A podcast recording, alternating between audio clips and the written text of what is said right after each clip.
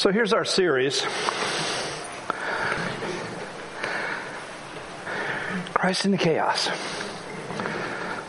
As I have just demonstrated right there. Because things do happen in life. The phrase we use so often is life comes at you. And guess what? It's going to keep coming at you. As long as you're drawing breath, life's going to keep coming. The question through all of that is this. How do we respond as it comes? And I will say this to you. You can take it, leave it, your choice. In my study of Scripture, in my personal experience, it has been to me that we make those decisions before those events take place. In other words, if you're just kind of casually strolling through life and you think, oh, it's all wonderful and everything's going to be fine, well, guess what? It's not, and it won't, because it's life. But at the same time, when we are as we should be, walking in Christ, staying in His Word, spending time, allowing the Holy Spirit to truly have His place in our lives, life will still come at you. I promise you it will. In fact, if life is not coming at you, let me know. I'll be happy to pray for you so it can. Because we all need it. As I use the illustration, and most people don't believe me anymore, but I used to be a weightlifter. Yes, it was a few decades ago. That's true. And what I learned when I was lifting weights was, if there's no resistance, there's no benefit. Whereas when I was trying to build muscle, as it was in that day, if I walked into the gym and picked up two two-pound weights, then, yeah, I could do repetition and it would help. It'd be good cardio, but it wouldn't be muscle building. And so God, in His infinite mercy, grace, loving, and kindness and wisdom, wants us to build our faith. And if it's not built, excuse me, it will not be built if it is not tested. So every time your faith is tested, what should you be doing? Praising God. Hallelujah. God, you love me this much. You're taking me through this. Amazing. I thought there'd be some kind of response on that one. Oh, I got an amen over here, my amen corner. Hallelujah. We're in a time in our world where this Christ in the chaos is more real than ever. Some on very personal levels, and some on corporate, and some on world. But we're the ones who get to decide how we're going to respond to whatever it is that comes down toward us. So there's this phrase. I've taken it from Jeremiah. Let me just go ahead and give you the scripture. Forsaken and broken. Jeremiah two thirteen. For my people have committed two evils. They've forsaken me, the fountain of living waters. In other words, life. How long can a human being go without water? Normally three to five days. Now there are extremes, and I understand that people can go longer, and we've seen that happen. But typically three to five days. The thing about going without physical water is that dehydration starts setting in pretty quickly.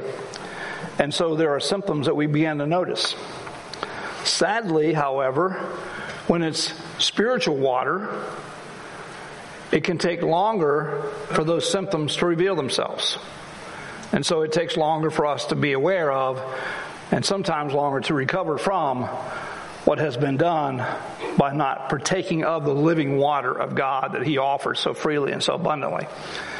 Instead, what He says is they've hewn out themselves cisterns, broken cisterns that can hold no water. Now, it just so happens that I have a little experience with cisterns. When we were in northern Ohio, as we moved there, having lived in southern Ohio for a number of years, we ran into something rather unique. And that is that you you could have wells, but you couldn't drink the water from your well. And the reason you couldn't drink the water from your well was because it was contaminated with sulfur. How many of you have ever smelled sulfur water? All right. It stinks, does it not? It smells like rotten eggs. So we move into this house. And I got to tell you, as a kid, at first, I wasn't even aware that the water coming out of the tap was not coming from a well. There was a difference I noticed because we were living on the farm and we were having livestock livestock in the barn. And man, when I turned the water on over there, it was like, whoa, we got rotten eggs up in the house. But in the house, it wasn't like that. And after a little bit, my dad explained, every home here has a cistern. In this case, a very large cistern. And all the gutters of the house are funneled into the cistern. And as long as you have rain, you have water. But when you don't have rain, you don't have water, because you still can't use the wells. So what do you do? We would have to hire somebody, or as I got older and I could drive a truck, we would have to go to a municipality and literally load up five hundred thousand gallons of water and bring it home. And I promise you, I cannot forget the first time that I was allowed to do that by myself. Thousand gallon tank on the truck. I'm going through Bowling Green, Ohio. I see the light change. I hit the brakes. And I sped up because the water shifted to the front of the tank and literally sailed me through that red light. I learned to slow down after that. But my point is, our life was based upon those cisterns and what was provided for us in those cisterns. The other thing was very clear was you want to keep your gutters clean because that's where your life water was coming from. So I know a little bit about cisterns and how important they are. How many of you know that Chester used to base their water on cisterns? You go uptown, there's a plaque uptown that tells you there's a remaining cistern there, what, twenty-two feet deep, I think it says. And that's where the water for Chester came from. So my first trip to India, we walk into the courtyard, and there's this large concrete above ground cistern, open, sitting right there in the courtyard. And what we found out was that in the city of Coda, which is where we were, they would turn the water on. Now, this is a city of almost a million people at the time. They would turn the water on for one hour a day. And so what you were able to capture in an hour is what you had for the next twenty-four hours. And so they had this large concrete cistern, open cistern, and they would fill it up. And then they would take buckets and carry it up to the top of the building, a three-story building, and put it in tanks for pressure to go down to the building. And we were told very carefully, whatever you do, do not drink the water out of the tap. Do not brush your teeth with the water from the tap. We had baptism, and they were baptizing everybody, including lepers. Guess where they're baptizing? In the cistern, right out front. We'd been there about three or four days. Some of you have been here long enough to know Olin Roberts, to have known Olin Roberts. He was with me on my first trip. I walk into the bathroom after three or four days, and he's standing at the sink brushing his teeth. I didn't see a bottle of water. I said, Olin, how are you brushing your teeth? Just brush my teeth. Why? Where are you getting the water? From the sink. Even the Indians were amazed he didn't get sick. I mean, that's how contaminated the water was. So in parts of the world today, there are cisterns just like there was in the part of Ohio that I grew up in, part of it, where it was so crucial Well, it was crucial for them in this day too, because they had to have a place to store their water. But look what Scripture says. First of all, they have forsaken me. So I would just pose the question, and I'm going to put it in the first person. Have I forsaken God? What does that mean? See, when we read the Scripture, we're going to come to it in a little bit about in the last days and all this stuff. We've been over it and we've been over it and we'll keep going over it. These things are going to happen. One of the titles that I had for this message, this is the third one, was Cooking the Frog. How many of you ever tried to cook a live frog?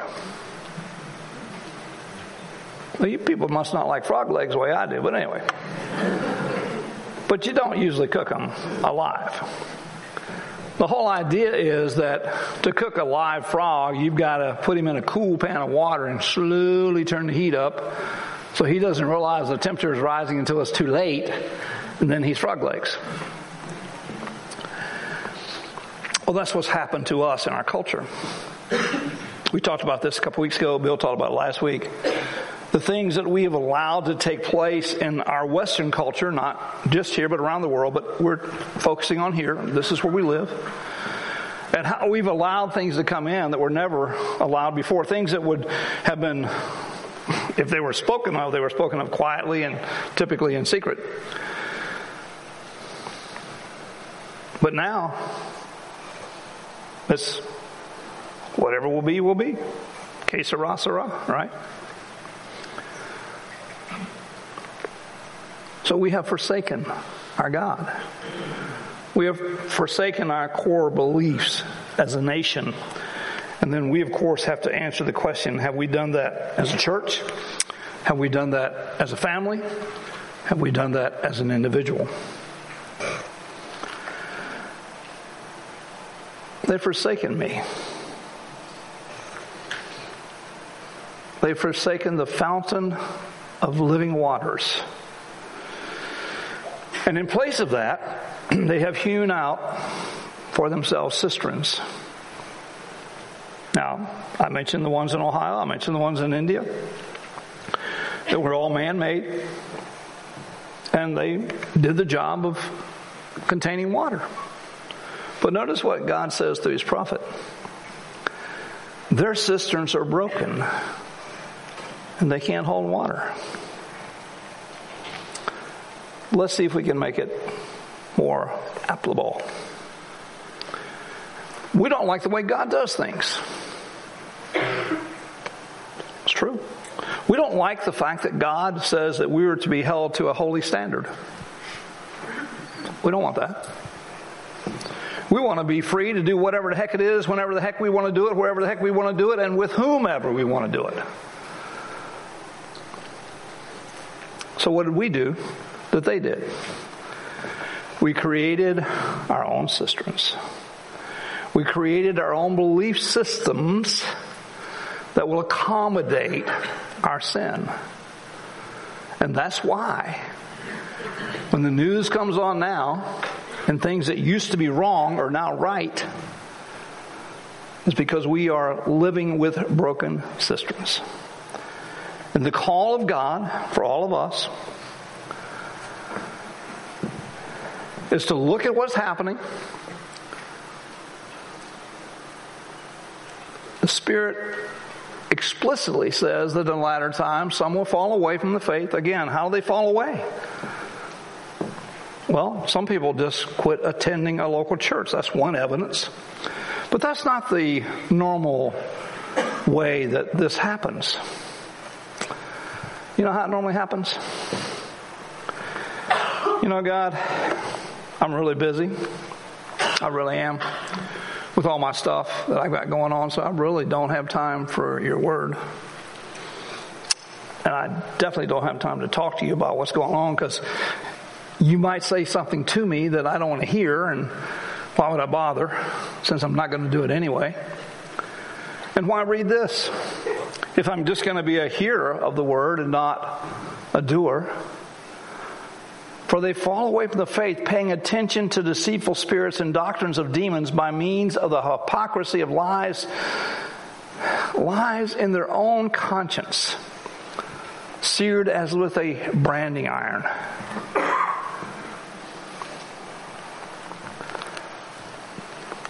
It's the Word of God, Spirit of God working, using the Word in our lives. But we have so scarred our lives that it has difficulty penetrating. It's not that it can't, and it's not that it won't, but it has difficulty because we put something more between us and Him and His Word. And we've made what our sin is to be normal because our culture has now said, sin is normal. Just live like you want. It's okay. Do it. Men who forbid marriage and advocate abstaining from foods which God has created to be gratefully shared by, in by those who believe and know the truth.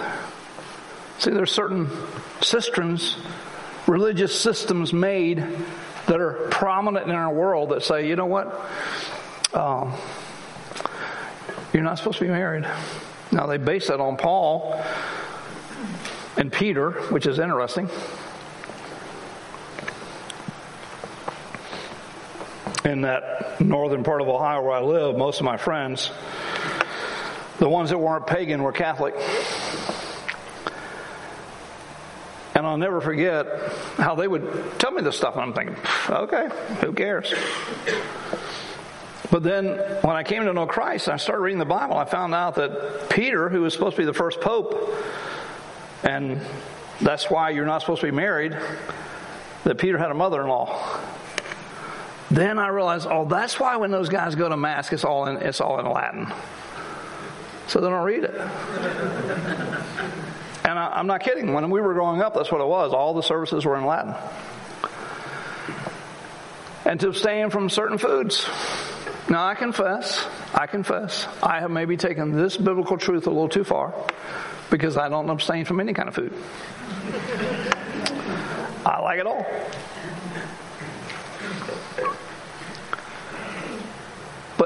See, they've created, man has created his own systems, his own systems, which builds a false faith that is contrary to the word, the word and the will of God.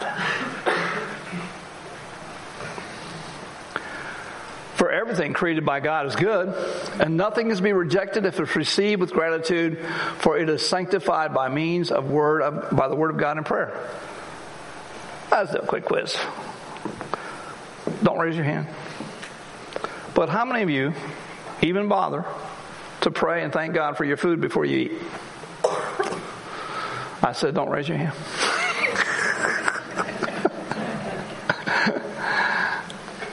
I'm not trying to embarrass you. I'm trying to challenge us. Do we even bother to express gratitude for the fact that we have food to eat? That we live in a nation, yes, with problems. There's no question. We're in that time of chaos. But we're still blessed with an abundance of food. It costs more, yes, but so far, still available. Are we even grateful for that? It's been a long time, so I'll use my old India story, another one. On that first trip, and Olin Roberts and I were there in the courtyard, and we were working with some of the leaders there, and there were three little girls sitting on the curb there.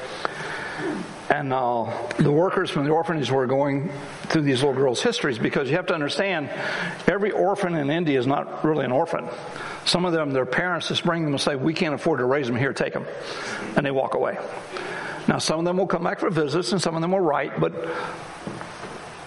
they still have parents living, but they're unwilling or unable to take care of them. So the workers are explaining to us that the little girl in the middle is a true orphan. They said, as far as we know, she has no living relative in her life. We know of no one that she has. And they said, as a result, she has never, ever received a gift of any kind from any person ever. Olin, a lot quicker than me on the uptake, reaches in his pocket and pulls out a stick of gum and hands this little girl a stick of gum. Three little girls sitting there. Without hesitation, she takes that stick of gum, tears it into three equal parts, and gives it to her friends. Church was out for me that day. I'm thinking, really? She gets her first gift, and the only thing she can think of is sharing it equally with her friends. How do we respond? How do we live? See, we have our own systems. We have our own systems. And as a result, they leak because they were not intended by God to hold God. They can't. But just taking the opportunity to thank God for the food that we have is one place to start if you haven't done that. If you are doing it, hallelujah, thank you. Because lawlessness is increased. Most people love, most people's love will grow cold. See, this is what we're talking about now. The lawlessness in America has increased. What was wrong is now okay. What was wrong is now right. Not according to God, but according to our systems and our cisterns that we have built to replace what God says is the right way to do it, to live the life that He's given us to live. And so their love has grown cold. I am blessed to be in a marriage that has now been for coming up on fifty-three years. Yes, you guys should celebrate that for Sheila, that she's had me for all those years.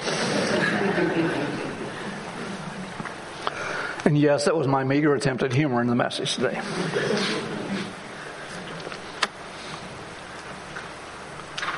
But our love has never grown cold. This morning, she and I, as we do, travel around town, pray, different places. And we were in one of those places praying. We saw this couple. I don't know if they were married or not. I have no idea. But boy, they were fighting. And they were fussing. And I told Sheila, I said, I'm so thankful that we've never had any of that. Does that mean we agree on everything? Oh, no, that doesn't mean that. Because we're very different people. But there's no fighting and fussing. There are discussions, for sure. But what a blessing. And to think that her love for me after all these years would grow cold is, I, I can't imagine that. I, I really can't imagine that. And I'm so grateful that I don't. But God says in His Word that there are people, people whom He loves so much that He gave His only begotten Son so that the blood of Christ could cover their sin.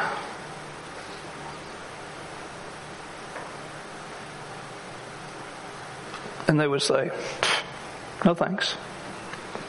I still want to do what I want to do. Often forgetting even to know or to realize we live in the grace of God. Bill Stalling sent me a little video this, this week. I've told it twice. First time I didn't do a very good job, so I'll try and do it better now. Because we need to get this. Because this is God's cistern, God's system, not man's. Guy shows up at heaven. The angel greets him at the gate. Can I help you? Yep, I'm here to come in. Well, who are you that you should come in? I'm nobody. Why are you here? Because I was told to come. Well, can you explain your, you know, your background? Can you give us, give me illustrations, the angel says, of why I should let you in? He goes, I have nothing. Well, why are you here? I was told to come. The angel says, I need reinforcement. It goes and gets his supervisor. There are supervisor angels, angels for those who don't know. And he brings him over, and the supervisor says, so there seems to be some difficulty about why you're coming in. So why is it that we should let you into heaven? He goes, because I was told to come.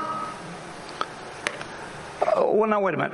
So help me understand, what is your what is your biblical view of salvation? He goes, I don't have any. You don't have any? How in the world can you be here expecting to get in heaven and you don't even have a biblical view of salvation? How can that be possible? He goes, I don't know. I was told to come.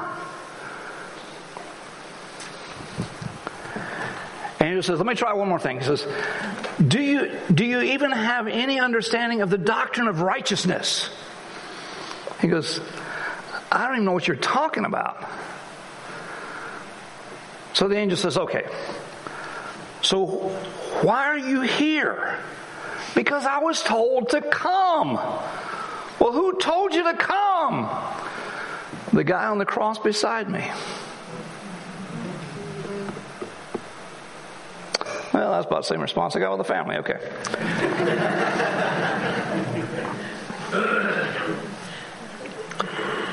The cistern, or the system that God has for us, is His grace that is provided for us. It isn't our works. It's not our pedigrees.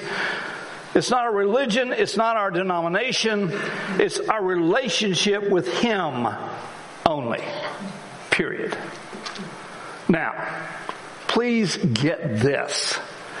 As a result of our personal relationship with Jesus Christ and the work of the Holy Spirit in our lives every day, that's why we will study the Word of God. That's why we will spend time in prayer. That's why we will desire to be in the fellowship of the body of believers. That's why we will be always desiring His presence in a greater capacity. That's why. But that's His system, not ours, because there's some, as He said. For even though they knew God, this is in Romans chapter one, they did not honor Him as God or give thanks, but they became futile in their speculations, and their foolish heart was darkened. You think about it, because I, I see it. it. I can't tell you what it does to my heart when you see somebody who, they, they start coming on board with God, and they start getting some truth, and they start beginning to have the light that they need, but then, as the scripture says, the cares of the world come in and they get so busy and all the stuff we got to do and all the stuff we got to have. And so the darkness comes back in. Worse than what it was to begin with.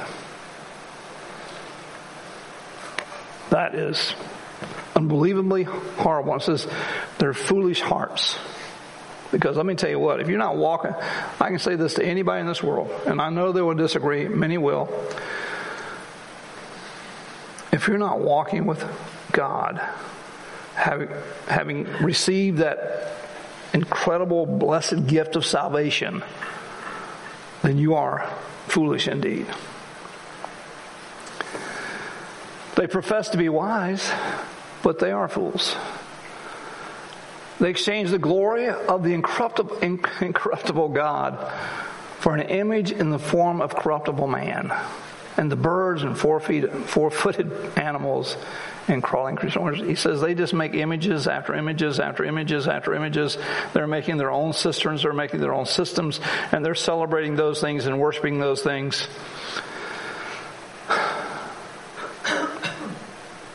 And choosing those things.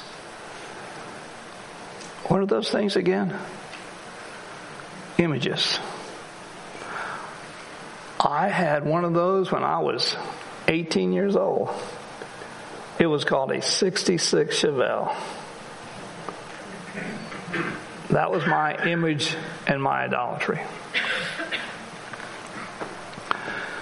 It can be your job. It can be your house. It can even be your family. Because there's nothing wrong with having a job. Absolutely good thing to have a job. Nothing wrong with having a house. Good thing to have a house. And certainly nothing wrong with having a family. God, in fact, ordained all that. But those are not the first things. Chris said it earlier. To love God with all your heart, all your mind, all your soul. And love others as you love yourself.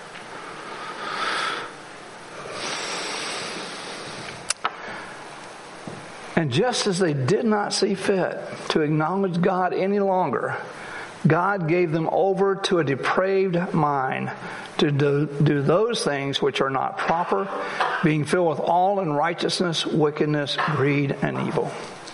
See, it's easy for us sometimes to sit in the church building and look out and say, oh, look at all those people out there. They're just so messed up. They're so foolish.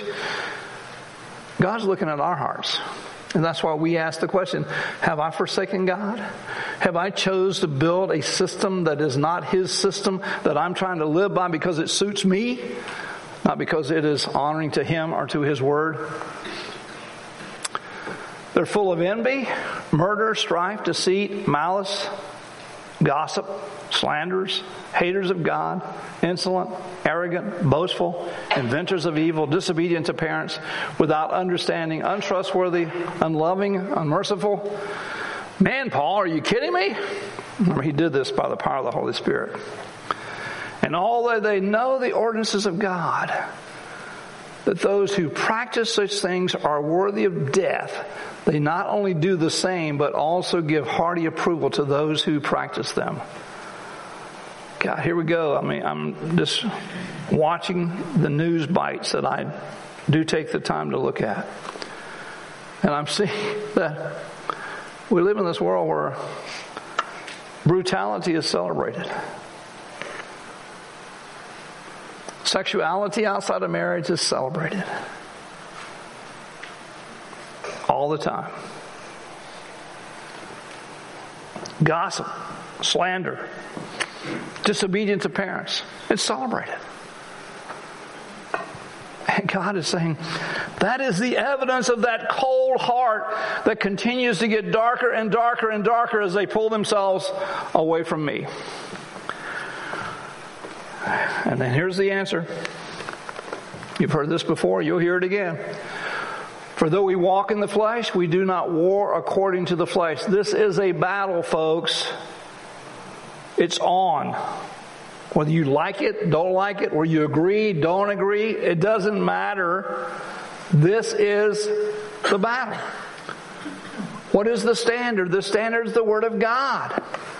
So how can you sit and listen to it, and listen to it, and listen to it, and then look at your own life and lifestyle and be contrary to what the Word of God says? It happens all the time. It happens here, just so you know. For the weapons of our warfare are not of the flesh, but divinely powerful to the destruction of fortresses. And we're destroying speculations and every lofty thing raised up against the knowledge of God, and we are taking every thought captive to the obedience of Christ. Man, oh man, that's our God. That's his provision. That's the work of his Spirit in our lives.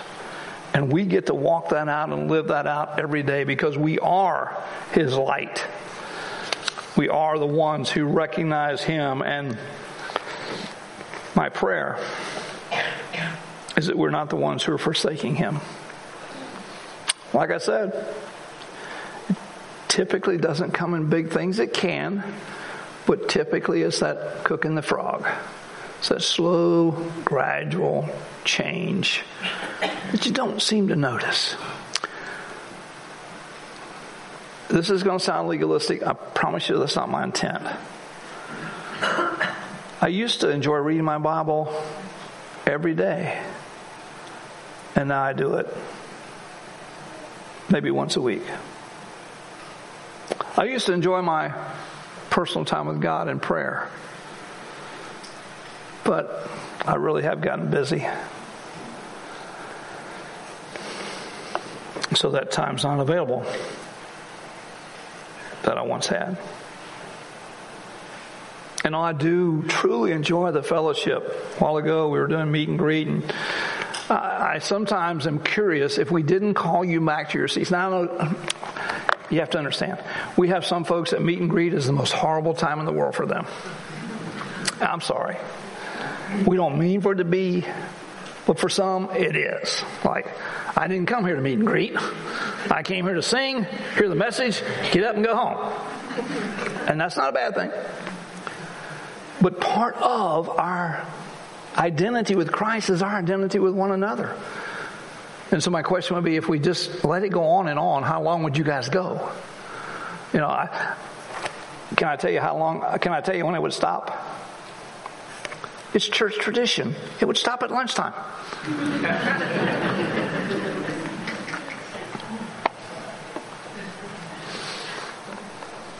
Have you forsaken God? Are you forsaking God? See, no one standing as your judge except the Spirit of God, who so desperately, desperately with the Father's love is pouring that love out in your heart at every opportunity that He is allowed. Is that not amazing? Is that not amazing? That holy God, who demonstrated His love by giving His Son, is now taking that same love with the Holy Spirit, putting that into us. Not just so we can, you know, get all puffed up, but so it can be dispersed through us. And it sounds really good, doesn't it? We're sitting here. We make sure we're on the opposite side of the church of the people we don't like. You guys got to hear this. This is hilarious. It is to me. The other day we had two of our church members. I didn't know they'd, they'd never met. And so we're talking, and in our conversation, they meet. And you know what the first question was? Well, where do you sit?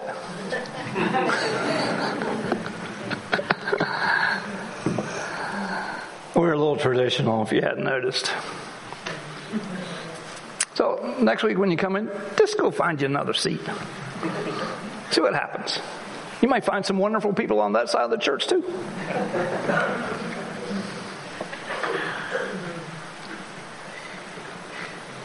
These are just incredible blessings that God gives us. Please, please don't, don't go back to that broken cistern system that isn't of God, but instead move to the living waters that is God.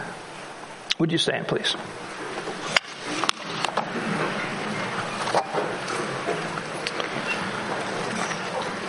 God, here we are. Most of us in this room are your kids. You know us, you love us. And the ones you haven't come to you yet, you love them too. To the point that you gave your Son for them just like you gave your Son for us. And you have an open invitation for every person to come to you. Holy Spirit, if any of us in this room gathered today, or anybody who hears this message, if anybody is forsaking you, I pray, Holy Spirit, for true, true conviction and true repentance. I pray that if we have decided to live within our own created systems or cisterns that do not work, that will not hold water, as your word says, that you will absolutely destroy that, and we have nothing left but you. That's my prayer today, in Jesus' name. Amen.